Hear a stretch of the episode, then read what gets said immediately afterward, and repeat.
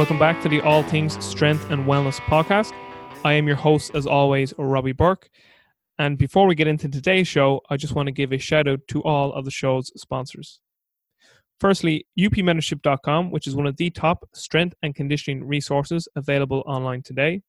The Ultimate Performance Online Mentorship is 20 hours of top class strength and conditioning information available for instant access right at your fingertips. To find out more, head over to upmentorship.com, which is linked up in the show notes. Check it out and help support the show.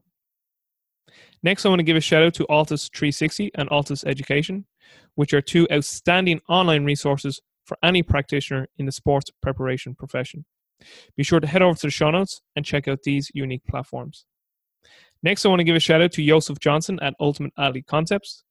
Ultimate Athlete Concepts is a multifaceted company providing the most sophisticated scientific material in sports science. Ultimate Athlete Concepts is the world's leading resource for translated sports preparation material. Next, I want to give a shout out to Pat Beith's National Sports Performance Association, which is an online certification platform for professionals within the sports preparation profession. Currently, the NSPA has four certifications available Speed and Agility, delivered by Lee Taft, Olympic Weightlifting, delivered by Will Fleming, Nutrition, delivered by Dr. Chris Moore, and Program Design, delivered by Coach Robert Dos Remedios. For more information on the NSPA, be sure to check out all of the links in the show notes. Finally, I want to thank another brainchild of Pat Beith's, Athletes Acceleration, which is another online medium that delivers excellent educational resources for strength and conditioning professionals. And just like with all of our other sponsors, head over to the show notes to get the links to all of the available products that Athletes Acceleration has to offer. A full disclosure, except for Altis 360 and Altis Education, I am an affiliate to all of the show sponsors. Lastly, before we get into today's interview, I just wanted to let all the listeners know that the podcast is now on Patreon. If you feel that you are in a position to support the show, I would truly appreciate any donations you'd be willing to make to help support the podcast. Okay, that's enough rambling from me. Let's get into today's show. This episode's guest is Greg Schaible from On Track Physiotherapy and SportsRehabExpert.com. Greg is a doctor of physical therapy, a certified strength and conditioning specialist, owner of On Track Physiotherapy, and owner of the online educational resource for sports and orthopedic clinicians, Sports Rehab Expert. Greg attended the University of Findlay, where he earned his doctorate of physical therapy. While attending the University of Findlay, he competed as an athlete in both indoor and outdoor track and field, where he earned honors as a five-time Division II All-American and six-time Division II Academic All-American. Good man, Greg. Fair play to you, bud. In addition to treating clients, Greg also provides educational information and online courses to other sports and orthopedic clinicians, once again through his website, Sports Rehab Expert. As a doctor of physical therapy and as a certified strength and conditioning specialist and a former collegiate athlete, Greg brings a unique perspective to his treatment approach. This gives him the ability to combine aspects of rehabilitation and training during evaluation, as well as when formulating a treatment plan. When you don't find Greg in the clinic treating his patients, he enjoys spending time with family and friends, living an active lifestyle, coaching, and playing sports. He is an avid Lions, Pistons, and most importantly, Michigan Wolverines fan. On this episode, Greg and I discuss a lot of topics. Firstly, we get into Greg's background.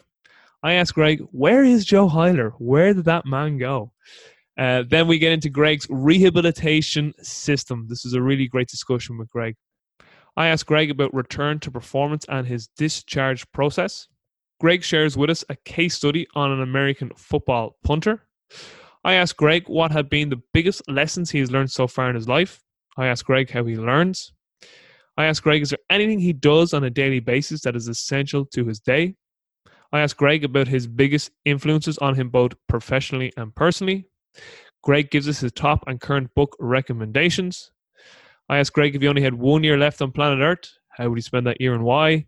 And finally, I asked Greg if he could invite five people to dinner, dead or alive, who would he invite and why?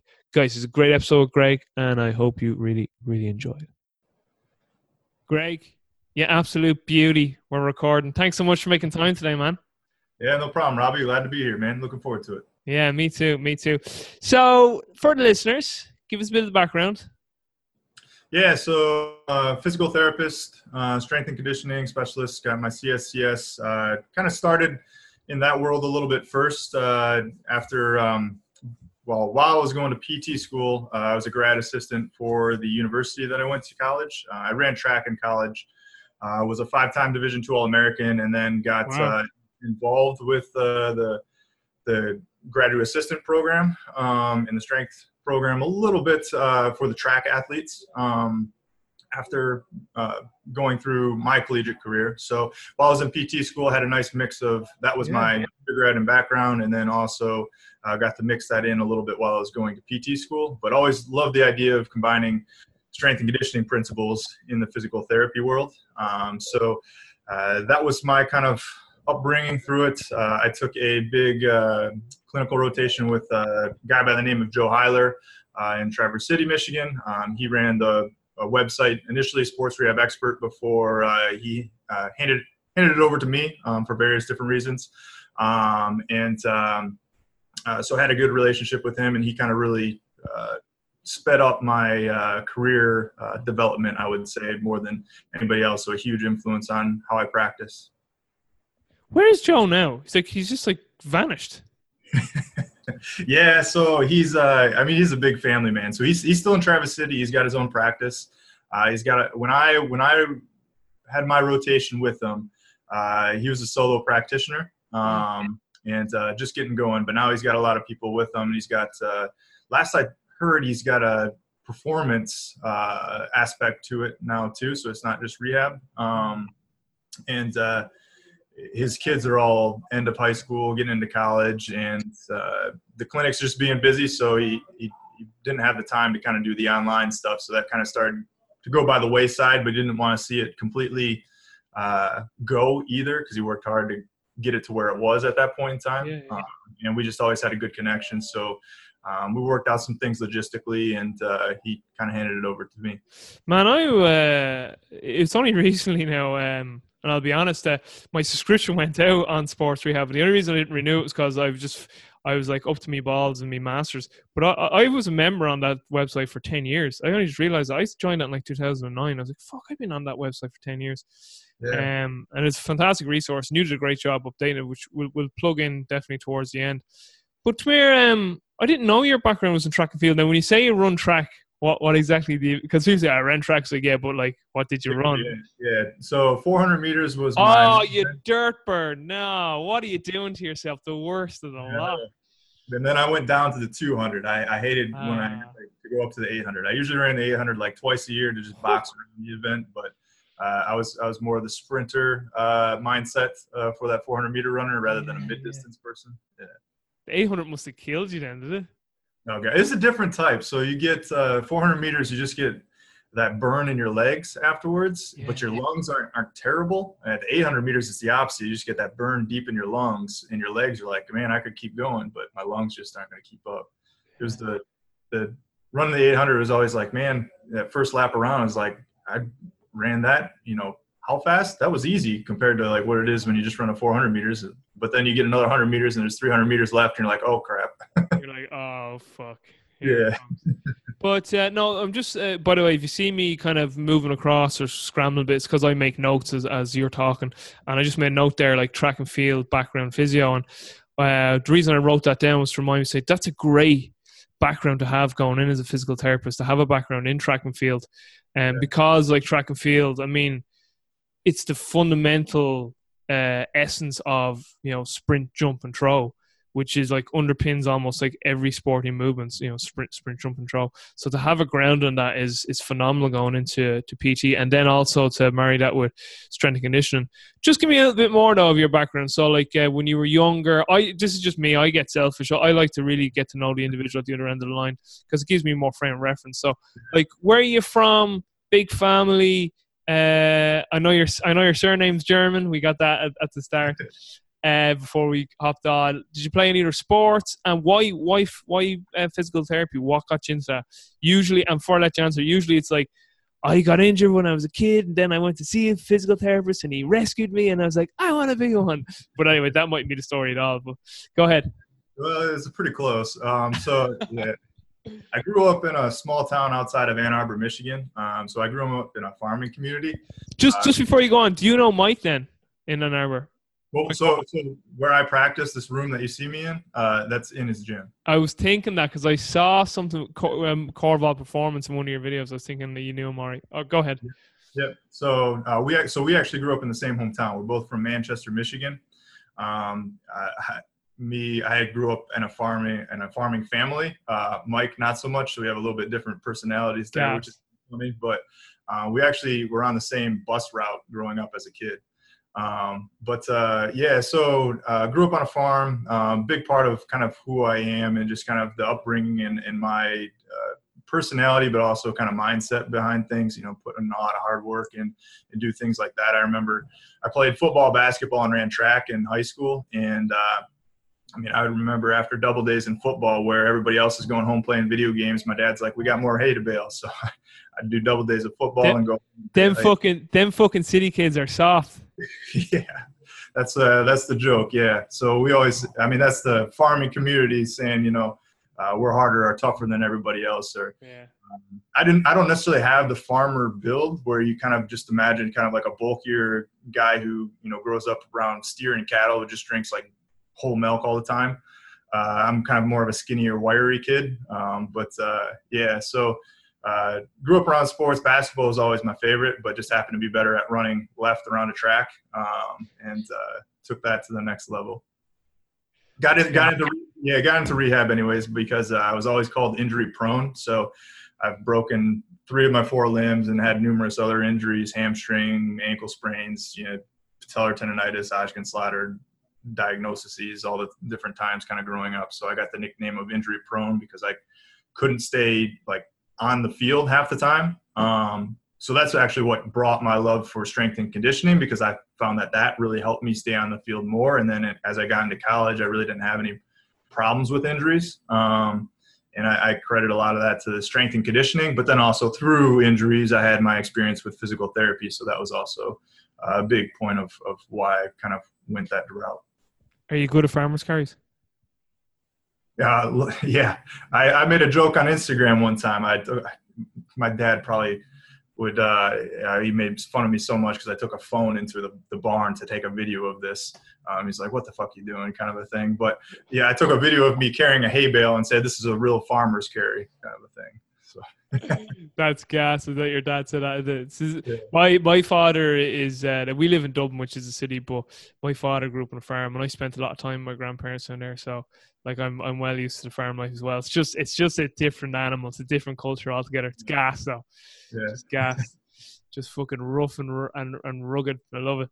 But uh, here, getting you on here. Uh, like to cover, as I said before we hopped on, and as we were um, swapping around emails, I really want you to discuss your training or your yeah, well, your training, but I suppose more so your re- your rehabilitation model, it's basically your philosophy, and then from your philosophy, bring us into your system. So to me, this is the way I always say it: your philosophy is kind of like your why you do what you do, but your system then is your how, like how you put your philosophy into action. And I really wanted you to touch on how you utilize uh, dynamic systems theory in your uh, rehab process because I've seen some presentations from you before, and you the presentation I saw anyway, a, a, lot of the material you presented, you were doing it through the lens of dynamic systems theory and constraints led approach, and also if we can touch on hamstring rehab and return to performance. I I don't like the term return to play. I like the term return to performance because you can get someone back playing, but did you get them back to their previous or if not better? So so the main things we want to touch on there is your philosophy, your systems, uh, dynamic systems theory, hamstrings. That's kind of where I'm going. And listen, if we run out of time, we'll get back on. As I said to you, we can do part two, three, four, five, whatever. Because um, I, I actually generally like, I don't know if you're listening to my podcast, but I like long conversations. That's just me in general. But we only have about another 15 minutes before I got to go eat yeah. my dinner before I eat my hand. Uh, So, fire ahead, man, the floor is all yours. I'll be making notes as you talk, and if I interject, I'll I'll try and wait till there's a gap, uh, or I'll raise my finger to make a, a, a point because I'm trying not to cut across people. Now I'm going to shut up, and you can go ahead. So, philosophy, systems, dynamic systems, hamstring, take whatever you want. All right, you're gonna have to keep me on task with that sort of thing. Yeah, but, no problem. Yeah, I'll keep you on. Um, yeah, so uh, big part of you know my believing and kind of background of the uh, what I'm trying to accomplish is I'm trying to get people into a, a, state of where they have some type of locus control of the situation that's going on um, with with whatever their injury is currently, um, coming from a rehab standpoint. So I think a big part of why I uh, why I believe that so heavily is just because uh, I remember being an athlete and being injured all the time, and just always relying on having to go to a doctor's office or always having to rely on going to the athletic trainer's office. And yeah, cer- certainly there was times where there's better advice that were given than other times, but um, I never really knew how to take onus or control of the situation at myself. Um, so that was until I started figuring out how to do that myself, I kept getting myself injured. Um, so that's what I'm trying to create for the person that's in, in my room is just what can they start doing to start helping out the current situation, um, even if it's just a little bit right now. Um, but then how can we start building off of that further and further? So it's it's always trying to go back to how do we give the person some type of control over their situation, um, wherever that may be, um, and where you have to start. Um, with uh, that individual is probably going to vary uh, quite a bit um, and that's where some of the talk in the dynamic systems theory will, will come into play a little bit more. But um, to kind of go a little bit further into my system, um, from the track background, you know, the nice thing about track, you mentioned how I mean, you get a lot of exposure to strength and conditioning, uh, plyometrics, and uh, you know, speed training, and things that a lot of people just don't get that much exposure to, especially just in academia. Yeah. But um, the nice thing about track and field is there's always something to measure to base your improvement off of. Whereas a team sport, it's like, you know, uh, we won the game, that's a measure there, but uh, how much you impacted your game your, the, yourself, sometimes it's hard to reflect upon that. Um, I mean, sure, there's other statistics like points, total field goal percentage, or, or various different things depending on the sport. But track and field, I mean, it's set. If you got a number for 100 meter dash, or in my case, the 400 meters, did you beat that time, or was the time worse? Um, I mean, very little things kind of come into play there. It's just, you know, time better or worse. How do we get that time better? Um, how do we keep progressing you along that and keep tracking it back to time? And it, things become very percentage based too in your training as well. So, mm-hmm. um, it's, it's, it's unique in that, that factor where you, you can create a little bit more of that linear type of progression, but uh, I think what was nice about our coach too is he he recognized that not everything was going to be you know cut and dry on that specific day, depending on how you felt from weeks beforehand, training beforehand, weight room stuff. Um, you know, things are going to be a little bit variable. So having the ability to have variability within your um, assessment, but having those KPIs that you continually monitor and those those key performance indicators that you keep looking at um, to oversee everything, but understanding how you can be a little bit variable um, within that overarching system there. So mm. th- that's kind of where every the assessments that I do on the table, um, they are some KPIs, key performance indicators that I would I would be measuring. Um, but I'm always trying to get somebody to an exercise. So I think a lot of people spend way too much time focusing on assessments, but they don't get to an exercise as quickly as they really could, um, or their exercises application just isn't that relatable to their assessments. Hmm. Um, whereas it, a good exercise is also an assessment in its own right. So um, we have various um, fundamental movement patterns that I think we know, or the majority of your listeners are probably all familiar with. You know, with like hip hinge squat, push pull, vertical, horizontal, um, different things of that nature, which are patterns. But then within those patterns, there's various levels of progressions of exercises that you can choose. And that right there is an assessment in and of itself. Is I can progress someone from those various different forms of exercises um, and, and, make them better at that particular uh, movement. A lot of times, I'm heading in the right direction. Um, but within that uh, movement, oftentimes you find uh, things that you want to break out a little bit more, or, or, or weaknesses that you um, uh, try to uh, expose in somebody, and, and then you, you build them up stronger in that particular weakness. So, um, with, with that, that, that's kind of my KPIs or key performance indicators, which is, uh, you know, just I have a very SFMA type of a background as far as an assessment as well as PRI. So I kind of combine both of those type of assessments, and then um, that's my on the table stuff. And then uh, getting into exercise is very foundational strength and conditioning stuff, where it's hip hinge, push pull, uh, squat, lunge, um, those type of exercises too. So those are the the big measures that I'm always looking at. Um, within that uh, measure, I'm trying to think of what am I training um, or what quality am I trying to improve. Um, so this is, I think, probably the biggest problem that I see with kind of new grads coming out or, or even the profession as a whole, just with the amount of information that's currently out there um, for just people to find online as far as uh, information goes. You got Instagram, Facebook, and things like that, and everybody wants the short video clips of like 20 seconds of a new exercise. But nobody's really there, there's umpteen million exercises on Instagram, but no nobody's really diving deeper into why somebody picks that exercise or what they're trying to accomplish with that exercise. So it all remains very superficial. And I think really getting into what type of qualities you're trying to train and improve upon with an exercise and knowing those things leads you to make much better decisions. Um, but it also lets you understand how to coach an exercise extremely well so you can uh, use that exercise in assessment because you know it so well. Whereas if you're always picking the exercise of the week from Instagram, you're you're you're never able to fully kind of grasp that uh, the technique of it and the the nuances of that exercise to um, really get the the most out of that exercise if that makes sense. Yeah so, like you, you need con- context is what you need around the exercise like as you're yeah. as you're alluding to.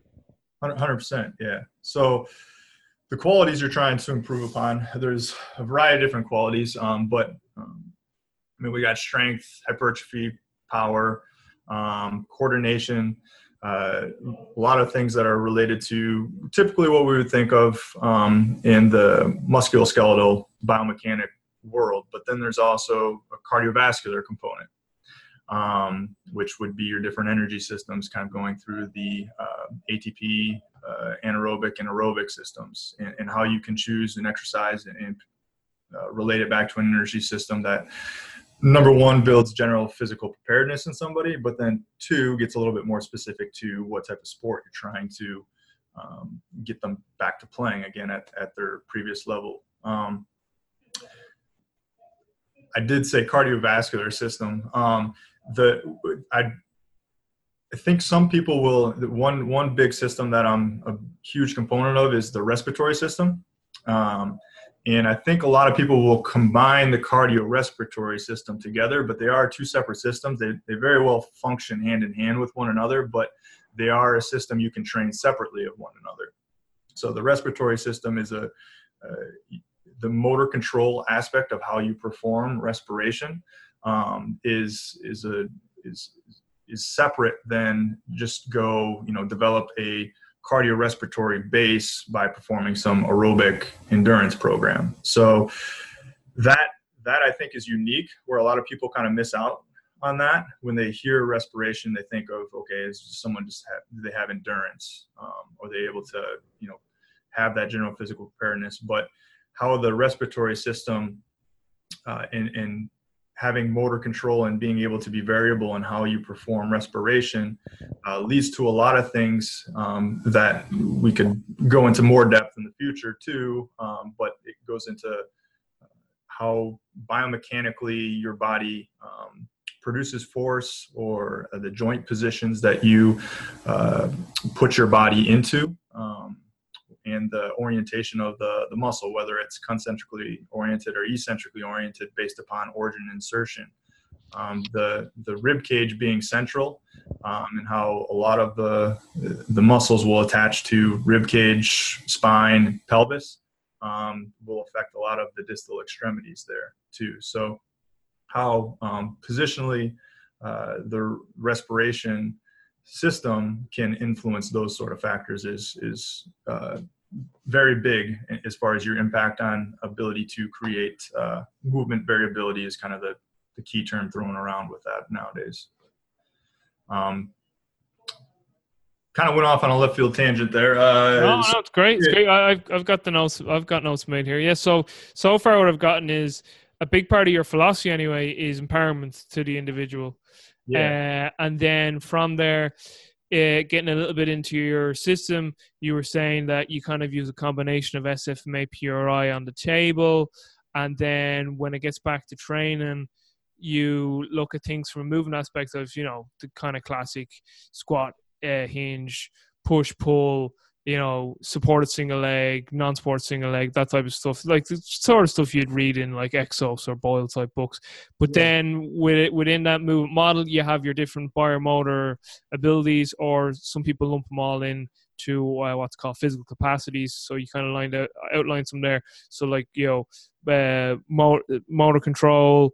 Then you'd have you know your overall work capacity, which would kind of be the development of the aerobic system, cardiovascular stuff. Then if we're working up that hierarchy, you have your body composition. So that'd be like hypertrophy slash you know body fat. You know, trying to body composition training really what is or hypertrophy for more so an athlete. Then you have getting into your strength, explosive strength um, power and speed type stuff. So that's kind of what I've gotten away from you so far. Would that be far off? Yeah, yeah, I think that's a good summary. And and from that too, I mean, it, it's hard to you know that may seem very abstract if you're kind of looking at it through a lens. Yeah, yeah. That, that fashion because it's not like this is what you do here when all the time. But, but it's it's sorry to interrupt. Sorry to interrupt. Sorry to interrupt. It's it's funny you said it because I um just reading like Sapolsky's book Behave, you know, in the initial chapter, he talks about like the, the need that we have for categorizing everything.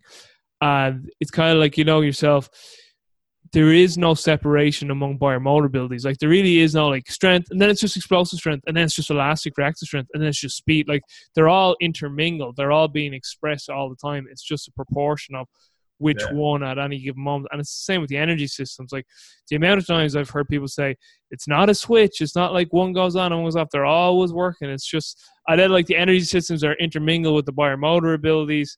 Do you know what I mean? So like nothing is in isolation. Everything's connected that type of way. But it's just that to give a frame of reference, you know, it's and sorry, the other thing I meant to add to then was that you also then like to when you get people back to sort of pain free, if you like, and, and moving well, you like to add in variation then open up their their window of variability. Um, but continue on there. I, I do have one or one or two other things I want to ask, but if you've anything to add there, fire ahead. Yeah, yeah. So it's it's it's your understanding of all those components and how they work together, and, and like you said, it, it's it's everything's happening at once, but just to certain extents. But yeah, your yeah. understanding of the, the variables that go into play there um, allows you to manipulate um, what variable you want to, um, depending on the case. Um, so it allows you to be much more uh, nimble in how you approach something. Um, but in how, how I kind of take a little more of a simplified approach at looking at those components, it, it's something that I refer to as like a player profile. So how I think of it as if you've uh, growing up, I, everybody's probably played Madden, or if you if you like sports, growing up, you probably played video games of like Madden, NFL football, or uh, NBA. We played, we played FIFA. you probably got soccer. Yeah, we soccer over here. FIFA is what was played over here. Yeah, so in that game, there's always the uh, create a player option, and it pretty much lists out all the different traits. Um, and when you're creating a player, usually you only have so many points that you can distribute um, across those different traits. So, you know, if you if someone's really really fast, they probably lack some strength component or maybe an endurance component um, because you've built up their other qualities and their other traits. Uh, I kind of look at everything we just talked about there as, as different traits of an individual, yeah. and when I when I'm putting them through an assessment on the table or watching them do exercises, I'm, I'm kind of constantly monitoring what I feel they're really good at, um, what they are weak at, or, or where they could use improvement and what they're just not even aware of or even remotely close to having any bit of competency over. Mm-hmm. Um, so uh, things that they're really, really good at, we're just going to try to keep optimizing that. Um, yes. We just want to, but we don't need to necessarily spend a ton of time there. Um, things that they want to improve upon, uh, or things that they need to improve upon, those qualities, we can probably spend a lot more time on those particular traits. Um, and then things that they just have no clue about we're probably just going to want to touch on here and there and maybe some of that is even educational so they can understand why they need to do something a little bit differently. Um, but it's not ready just yet for a major change. So um, we're just going to kind of touch on those points and, and, maybe hit on them a little bit um, but then and try to build them up to a point of where we could emphasize that in a, that quality in a training program a lot more um, so that they can improve that quality even more. But uh, people kind of sit in those different different areas, and that's what I'm thinking about. Is just okay, what's what do we just need to optimize? What's ready to improve, but isn't necessarily fully uh, at their full capacity yet? Um, and what are they just not even aware about that they could improve upon? Great stuff, man. Great stuff. And just, just so you know, we uh, we don't have to only have the conversation centered around athletes, like because actually my next question is going to be around general population people. Um, so the question is like regarding dis discharge um criteria. That's the word I was trying to think of. Discharge criteria. What do you, what do you look for? So like with athletes return to performance, but let's say it's just like Nancy coming in and you know she's got hip pain or back pain or or you know to you when is it like yeah you know i think that this is you know you don't need to come see me as much. Maybe you know it's kind of funny like uh, greg lehman i had on he, he made a very interesting point. He's like if you look at like strength and conditioning coaches or the strength and conditioning profession a lot of them are going to these consultancy based type roles. And he's like he thinks that health practitioners should start doing that. Whereas like you know like you still want nancy to check in every six weeks and it's a consultancy type thing. Has everything going well? That type of thing. That could be another conversation. But with general population like what's your sort of discharge model there? Yeah so with that um, I, I tend to talk to patients a lot very similar to not necessarily using the same verbiage, but still talking about these different qualities that yeah, we, yeah. discussed before and where they stand with each each and every one of them. Um, saying, you know, this is where you're really good at. You know, you probably just need to kind of keep working on that sort of thing. Here's where there's some room for improvement. We can be make some improvement here. Um, and here's what you're just not aware about yet. And kind of continually talking to about them and, and why we're doing certain exercises and how they address those particular qualities. And not everybody wants to kind of keep going, especially general population. A lot of them, you know, if, if they get out of pain, they're just happy with that. Um, and they're fine being discharged from there. And, and you can try to hold on to them longer. Um, if you, if you, you can try, but if they're just, if they're there for pain relief and that's it, then they're not ready for something kind of next step, next level with that. But I mean, those sort of things are always in my mind in, in talking about people. Okay, this is maybe a root cause, reason why you're having an issue or why things kind of keep popping up. If someone has reoccurring injuries that happen all the time, I usually don't focus so much on the painful area, but I keep focusing on why things keep popping up for them all the different times. Uh, um, and that sometimes can get a little bit better buy into some type of longer term approach. Um, so I, I, like to think of things a little bit more as transitions as opposed to dis- discharges where yeah, yeah that it, at that point in time, if the person's just looking for pain relief and they have no kind of need, no want or desire to go on to some type of fitness program, I may, may make a few tries at, you know, trying to expose them to that. But if they're not ready to take or bite on that sort of thing, I'm not going to push them to something they don't want to do. Yeah. Um, whereas uh, there's a lot of people where, you know, they want to transition back into running for a general population exercise or weightlifting for a general population exercise. Um, and so within that, you can kind of uh, make a little bit better. You can have a little bit deeper conversation with somebody as far as what they can still improve upon. And that's where having that consultant role is, is very useful because if you're, you have two options. If, if you're a rehab person, um, you you could develop some type of fitness based program on top of that or you refer out to a fitness professional um, i have the luxury to kind of do both depending on what the person is comfortable and, and i have the network of people that I, I will refer out to or um, vice versa right they're in the fitness component and things have just kind of gotten beyond their scope a little bit so they can kind of smoothly transition in and out of one another um, so I don't necessarily think of things as like a, a, discharge or a stopping point unless the individual wants it to be that way. Um, yeah, yeah. Or about what we continually do to keep improving upon you.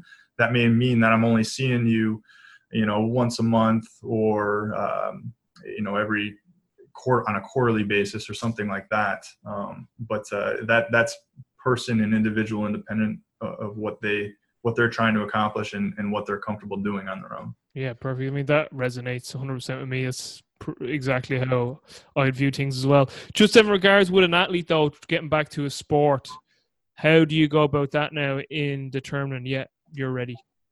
Yeah. Um, there's different components to that's a deep question that there's a lot of different layers to that um, but it, it, some of it goes into the dynamic systems theory we were talking to and alluding to. yeah, if you, if you, wanna if you wanna get more into that, fire ahead of how, how you how you integrate that or how you manipulate the environment. Um, you know, obviously from Newell's model, there's you know in manipulating the three variables environment, organism, and task, and you know how do you incorporate that into your rehab system and and sort of return to performance. Yeah. So with, with, that, I mean, those those are the three things we have to consider: is the task, the organism, and the environment. And uh, depending on the sport that the athlete plays, the, the task and the environment is always going to be different. Mm-hmm. Um, so the as part of your return to play, you have to get somebody prepared for that environment, and you have to get somebody prepared for that task. So it's hard to say, you know, this is just one thing that I do for every athlete because depending on the sport, things are varying there. Um, case in example is, is I, have recently, um, this is a on just very recent case that is um, just starting up with me, um, but it's probably a good one to kind of discuss and relate to this. Just, just one thing uh, uh, uh I'll say now to remember if if you have a possible case study maybe that you could share i think that's great for people and the listeners. So you might say listen here's an example because it, it just kind of maybe helps to illuminate the you know illuminate this the, the discussion a little more. If you if you can think of one or or if you think it's appropriate. Yeah yeah. So you got one who's a it's a collegiate punter um and uh sorry did you say punter as in the kicker? Punter as in a kicker for, for football yeah yeah gotcha yeah. yeah yep so very, very task specific movement that they have to do that is very different one side of the body compared to the other. Um, had a microdiscectomy a while back ago, things completely fine, not symptomatic anymore, um, but uh, cannot punt. Uh, he can it, the return to play criteria that he went to with the other other uh, rehab facility um, involved a lot of like sprinting, jumping, like different things like that. Um, some of the specificity of it, we, it was always so it's interesting. So he was able to sprint full out, no pain whatsoever. Um, he's able to jump, no pain, whatever. He can play pickup game of basketball without any pain, but he cannot punt.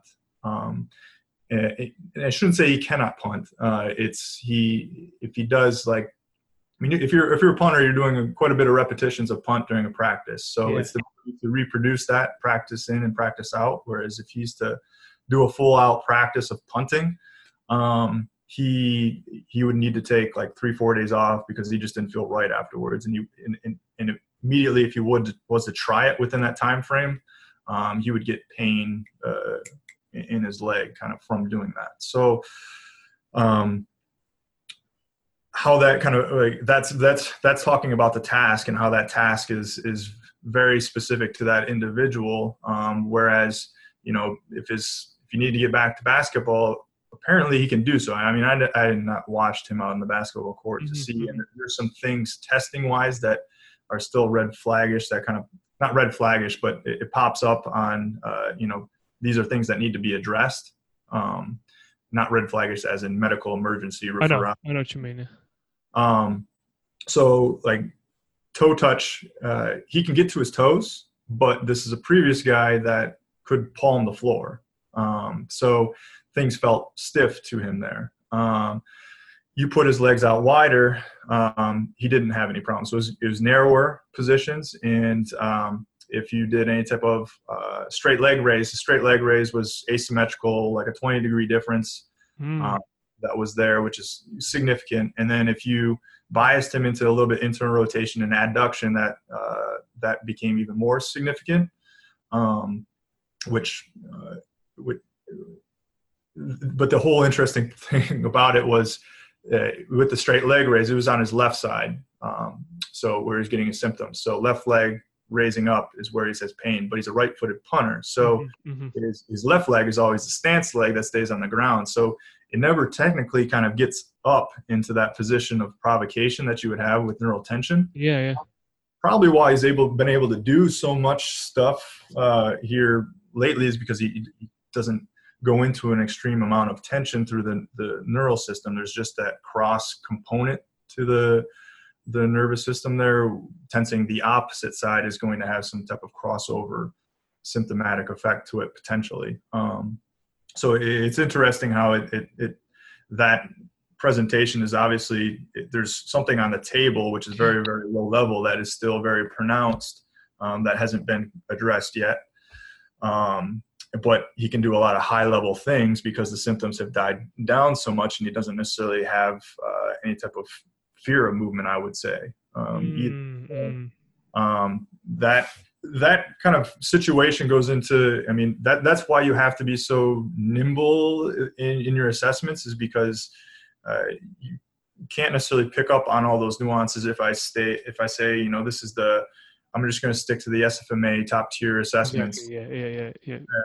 Um, you have to kind of take it to the next step which is exercise based but then also uh, what their task is and their performance as well too.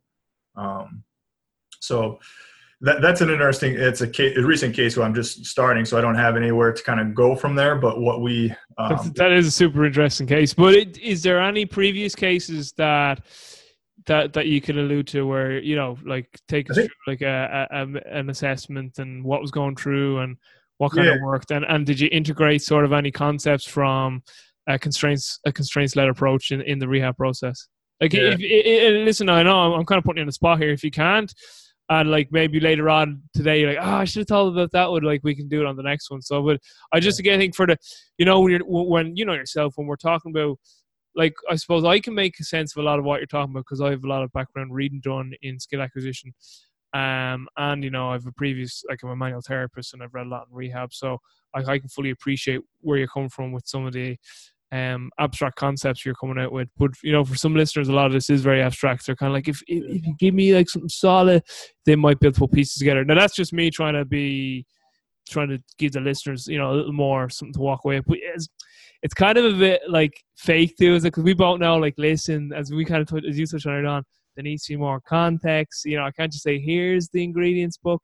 So like that caveat's always going to be in there. But if if there was a case study, maybe that in the back of your mind, I think it'd be great to hear. Like, yeah, yeah. So I, I kind of actually want to go back to this last case a little bit more to kind yeah, of yeah, far ahead, yeah. Context of where, where we started with things and where I'm thinking about going with it. Yeah. Oh, super. Yeah. Um, with with the individual, um, the the biggest thing is he's actually functioning at a high level, um, and he's, his need to compete is is high um, because he. Uh, I don't want to get too much into his detail, just to for privacy purposes. Of course, of course yeah. But um, he he needs to um, he needs to needs to be available to punt. Um, is the biggest thing. So can he, I ask one question? Sorry, yeah. his his injury. Uh, did he sustain it while kicking? As in, like, was he getting the symptoms only kicking, or was he in pain all the time before he got the operation? Uh, he was in pain all the time before the operation, um, okay. and it wasn't kicking. No. Okay, and now he only gets symptoms if he punts for a, significant period of time, whereas he right. seems to be able to do all these. That's mad, isn't it? The, and the reason I asked that was maybe I was wondering was there a fear association with just punting if it was only punting that was hurting him before in that sort of way. But go ahead, sorry. Yeah. So the the initial thing that we actually started off, obviously, there's some things on the table that we're trying to get addressed, which is the straight leg raise, pretty much in the toe touch. Um, but he's functioning at a high level. There's a little bit of a time frame that we're trying to work with here too, um, and it's not like anything uh, red flagish is coming up with the symptoms. It's just like things feel stiff, things feel tight. It's just not quite right. So I don't feel mm-hmm. comfortable kind of doing it on back to back days. So um, eh, we did some rehab stuff, which we'll get into. But I think the bigger thing that we started on day one here is we started coming up with like a pitch count type of a thing for a punter, which you never hear about that sort of thing for uh, that or, or even like soccer i don't know if um, someone coming back from a lower leg injury they have like a protocol for how many kicks that you would do in a certain day Goalkeepers sometimes, yeah, with, with groin, a lot of goalies get groin issues from repetitive kickouts, so it could happen there. yeah so we kind of found what is the you know what's his baseline at of where what are you confident on doing on a daily basis? Because you're going to have to do that in practice. And what's your intensity level with that too? So what's uh, you know what's the total number of reps that you would feel confident doing on a daily basis? And then how many of those reps do you feel comfortable doing at 100% um, and kind of finding a number there but then also finding okay what do you need to do to win your starting job um, or to make sure you ha- solidify that position? And um, Very good, very good. And and work backwards from that point. Yeah, and, very good. I like it. and, and kind of find that that type of task specific practice that you can keep doing and work yourself through. Um, taking it back to the rehab, things that we worked on there was just neural flossing. Um, we did that from a low level on the table, um, but I kept trying to progress them as much as I could through load and manipulation of positions. So um, from that, we could we could do all your simple supine nerve gliders where you're laying on your back. Um, you do a straight leg raise, or you lay on your side and you do a straight leg raise. Um, you can bias people into internal rotation in those positions as well too. We started there, um, and I told him the frequency that you do that is going to matter more than necessarily the duration. Um, Mhm. So that's another variable that you can manipulate. Whereas a lot of people, when you give them a home exercise, sometimes they just think, okay, I need to just do this once a day, but I'll spend 10, 15 minutes on it. Whereas there's certain times where there's particular exercises where if you spend one to two minutes on it, but you do it every couple hours or so, you're going to have a much greater effect. But the client has to know about that. So if you don't tell them, they're not going to know what to do. So uh, that's that's another variable that you can kind of manipulate in there. So uh, he's doing these nerve glides on a very very frequent basis.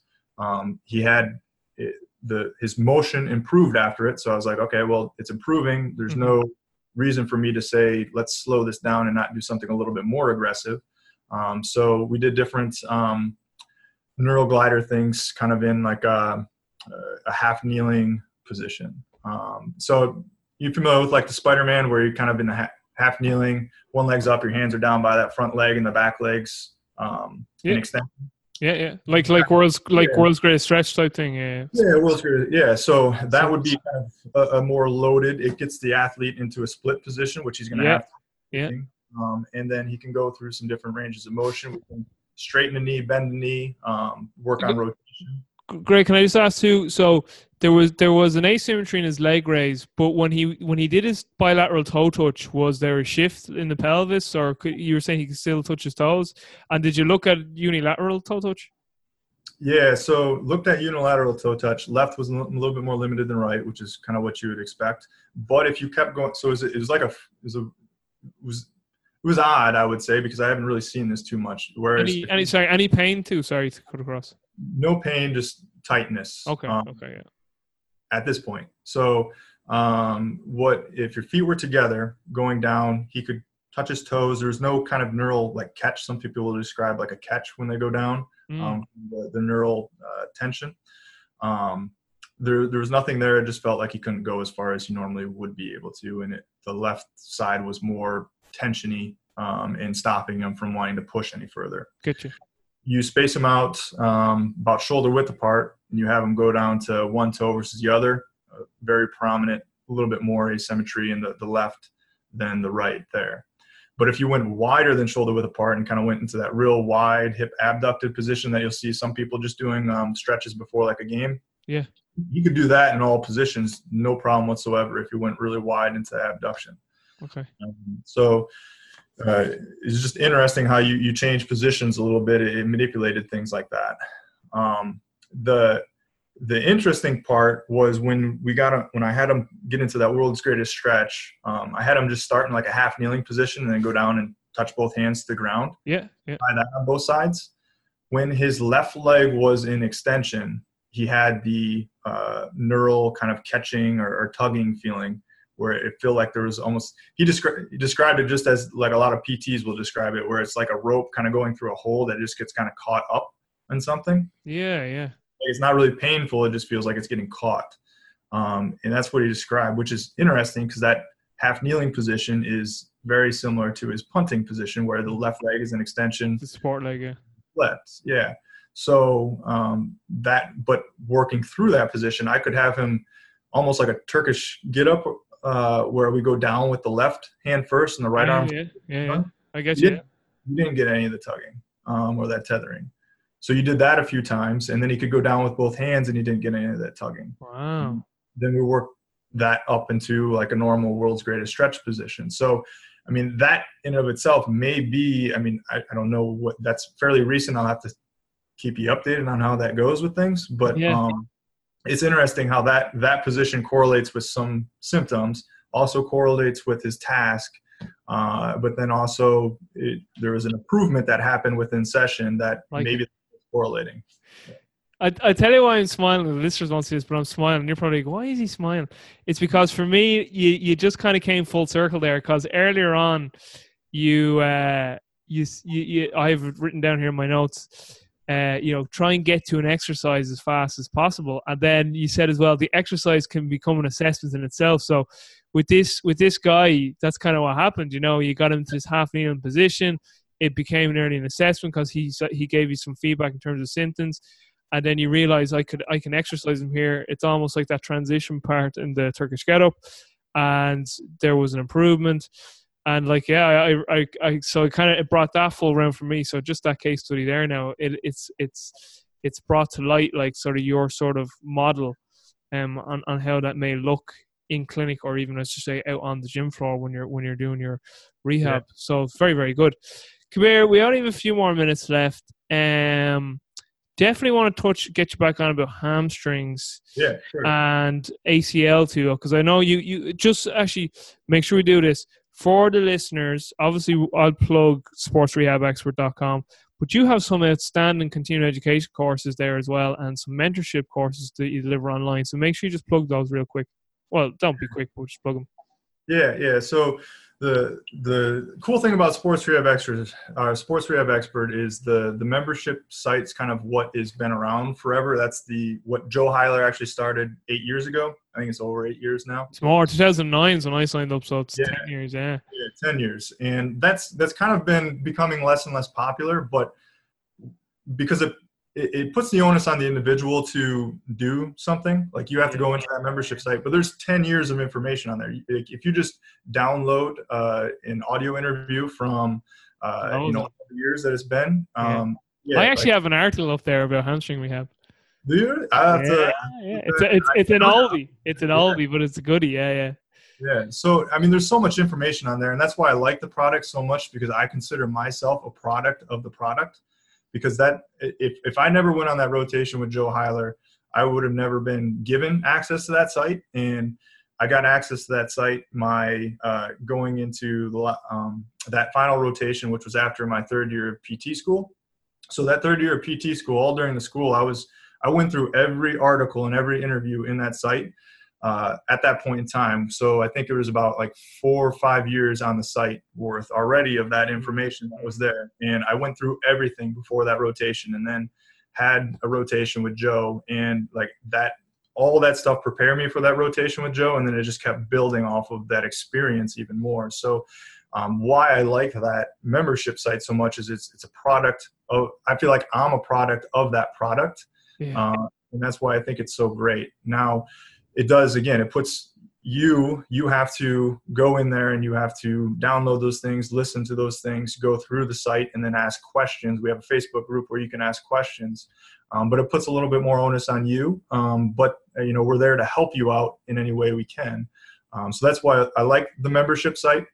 Very very simple. I mean, if you just want to get give it a try, it's a right now we're doing a 60 day trial for just a dollar. I mean, then What? after A dollar. Yeah, so it, it's Wow. stupid. It's stupid not even to try just with the amount of information that is on there, and, and I guarantee you'll like it. So that that's kind of where the foundation of everything is. But then I understand that there's people who want you to hold the hand a little bit more and show you mm-hmm. exactly what you do because in that site, like you have to search around for different things. Whereas if I come at you with a course, I can show you the system of how I went about applying this in, into how into my rehabilitation programs. So that's where the courses are starting to come into play. Um, so we have different courses now um, that go over like that overarching philosophy. Here are the exact assessments that I use. Here are the exact exercises that I use. Here's what I'm looking at with those exercises, and then here's how we kind of take take a person from A to B, sort of thing, depending on an injury. So um, that that's where the site's going is starting to build some of that out too. Uh, yeah, you've hamstring and an ACL courses. That's that yeah. Right?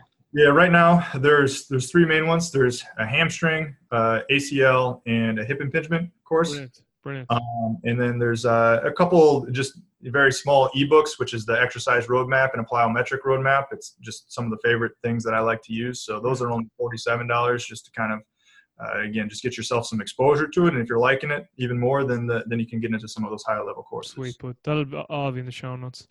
So, a few uh, quick fire round ones for you now. I say they're quick fire round. Then when I ask them, people go, "These aren't fucking quick fire round." But you can listen, make your answer as long or as short as you want, and we've I could stick around for another. Let me see, eight plus five, 13 minutes.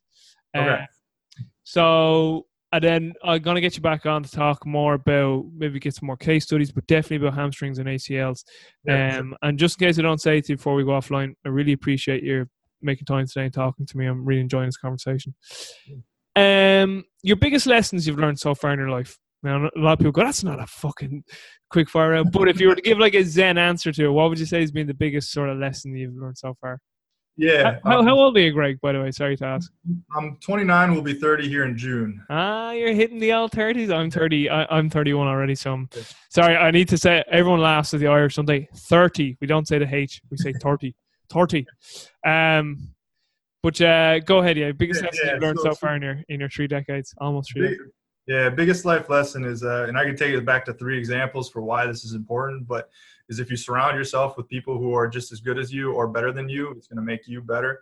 So, um, as far as sporting goes, uh, you know, as a track athlete, um, I noticed my in high school, small community, right? There's not too many athletes that are kind of at that caliber that are ready to go to a collegiate level. So you get to a collegiate level, you realize there's a ton of good athletes out there. Um, but I was lucky enough to be surrounded by five other people who were really good at the 400 meters at that school, at uh, University of Findlay is where I went.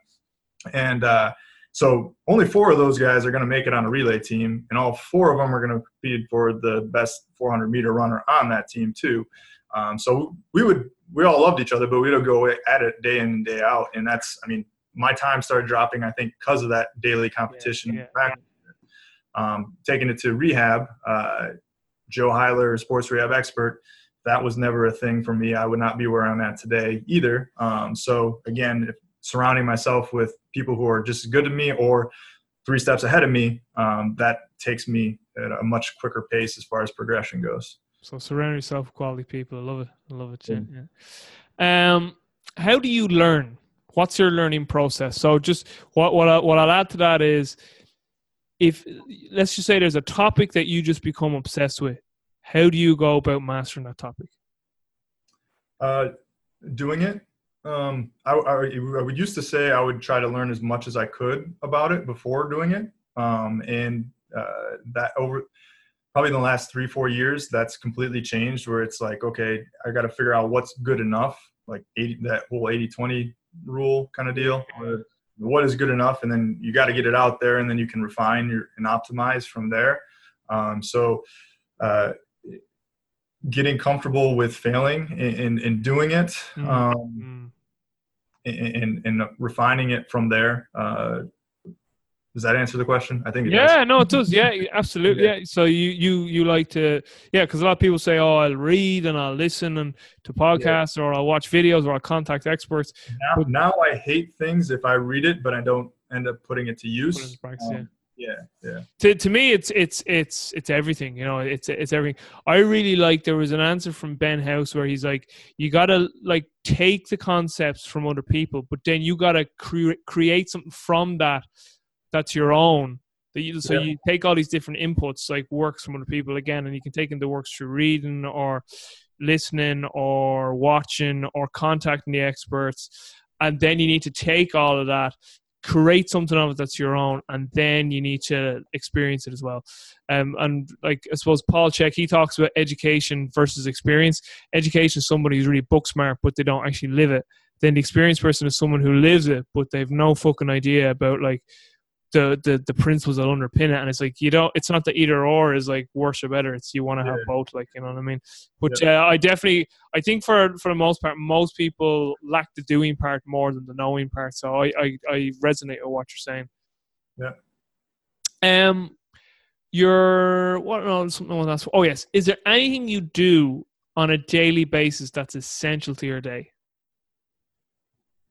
Eating uh, uh, I love food.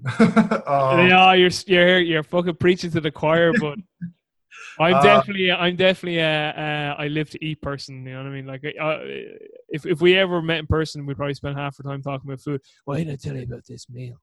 Yeah. No, it's um, something I would say just trying to accomplish something every day. I, I probably could get better at myself as far as like writing something down and having a, a order to it um, that needs to get done. But I always make sure that I like.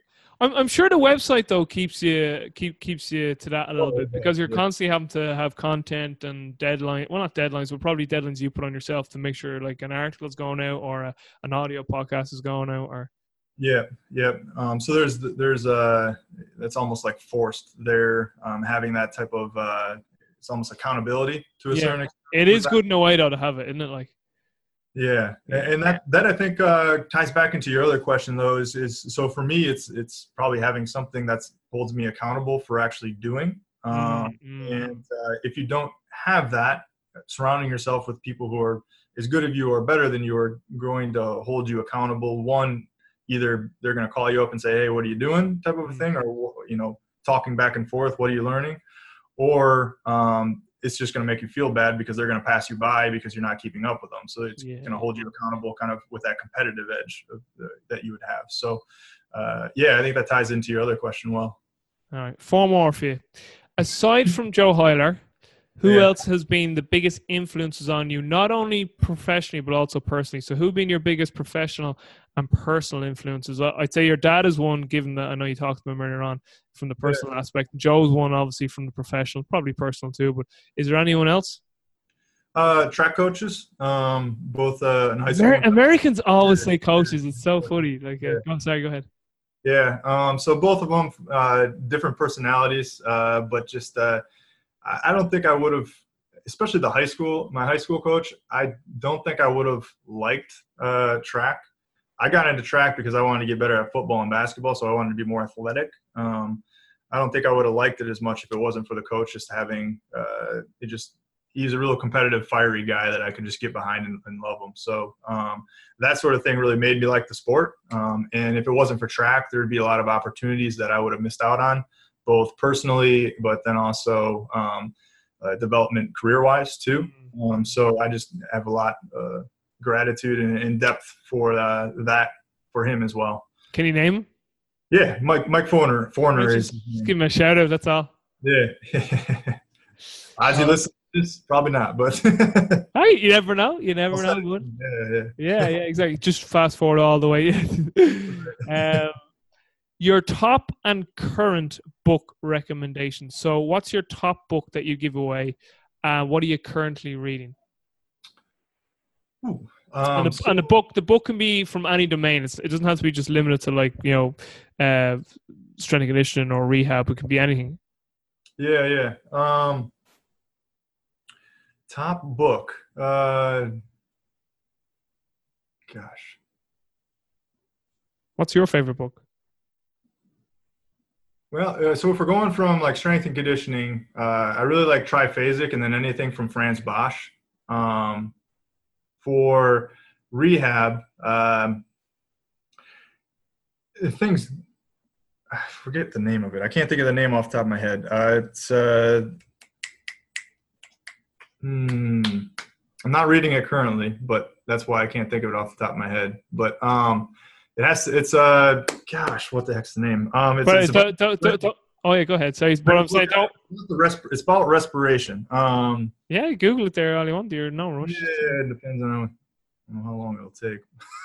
But listen, you can always I'll I'll put it into the show notes and and uh, I can say it in the intro. So. Yeah, yeah. I mean, it's not the easiest read in the world because it's got some deeper stuff to it, and it's something that I have to circle back around to and read again. But I'll give you the, I'll let you know the name of it. It's not the anatomy of breathing. That book, no.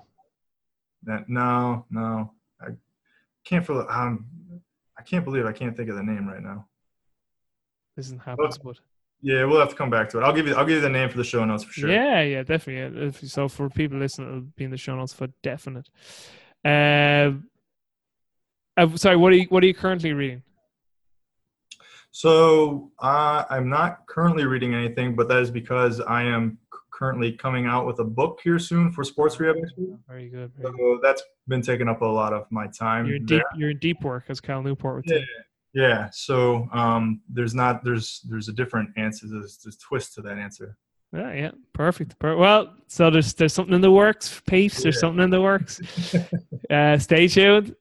Um, last two for you. You're getting on the Starship Enterprise, and it's a one-way ticket. So you're told, Greg, Starship Enterprise is leaving in 365 days from planet Earth, and I'm sorry, but you can never come back. So you've only one year left on planet Earth. How would you spend that year and why? How would I spend that year? Uh, I would start traveling. There's a lot of places that I want to see. Um, that uh, I, I would There's a bed to, for you here, bud. What's that? There's a bed for you here. Yeah, There's a home here for you. Yeah. So when you're coming, you're coming to Dublin. You have a home here. yeah. I'll I, make it out there. We gotta, we gotta, we'll put a course out there too or something.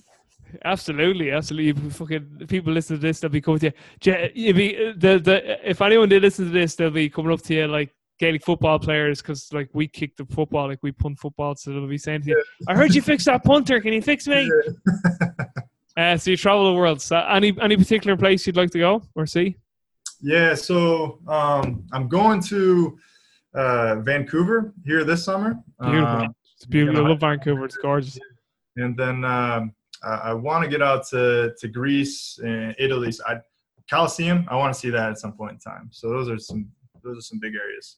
Great, great. Last Where- one for you. Where was Game of Thrones filmed at? In Game. You're asking the wrong man. I've never Oh, watched it. I'm one of those. I thought it was I thought it was in Ireland. Maybe I'm mistaken by that, and I hope I'm not. But uh, Fuck, if it was, I don't know. And if uh, the, uh, for the Game of Thrones fans listen to this, they'll, they'll be appalled. But I, I just Yeah. never watched it. Uh, last one for you. Uh, what I will say to you is, listen, don't panic. Just be authentic. Just be in, just be in the moment. Because when I ask this question, sometimes people are like, "I, I'll have to get back to you." It's like, no, no, come on, just give me an answer now. Calm down. Because a lot of people want to make this answer profound, but, but uh, again, just what whoever comes to your mind, just say. So I meet up with you. We go for dinner, and I say to you, "Here, I have the magic powers with me tonight," and you're like, "What the fuck are you talking about?" And I'm like, "I can bring people back from the dead," and you're like, "Right, I knew you were a weirdo, but now you're creeping me out." But I say to you, Greg, listen, I'm going to take you for dinner. Your family don't count. You can bring five people to this dinner, dead or alive. Who would you bring to the dinner and why? um, Any five people now, yeah, except except the immediate family. Okay. Charles Woodson. Um, Nice. Both of them are probably going to be athletes. Uh, Charles Woodson, Barry Sanders, um, five. Uh, okay. Why did Barry play for such a shit team? Uh, yeah, the, yeah, yeah. Lions, my home state, but yeah, they're they're. He was he made them fun at least. Um, He was Those- amazing. yeah, so the those are two athletes. Um, I would uh, Kevin Hart and The Rock. Oh yeah. Did you Yeah. listen to his podcast with Joe Rogan lately, Kevin Hart? Yeah, yeah, it's a good one. A good- Brilliant, brilliant. Yeah. So yeah, great stuff.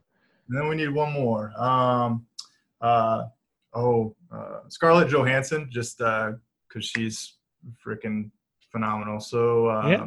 I like Yeah. it, you got to add a female into it too. man. I appreciate that. Appreciate it so much. Listen, I'll say goodbye to you offline, but for the listeners, I'm definitely going to get this gentleman back on because I really want to talk about ACL rehab and hamstrings. Yeah. For sure. So, for everyone listening, as I say at the end of every show, as I've been saying as well lately, you're spoiled rotten people with all this great information. But uh, aside from that, as I say at the end of every show, take care, be well, and stay strong.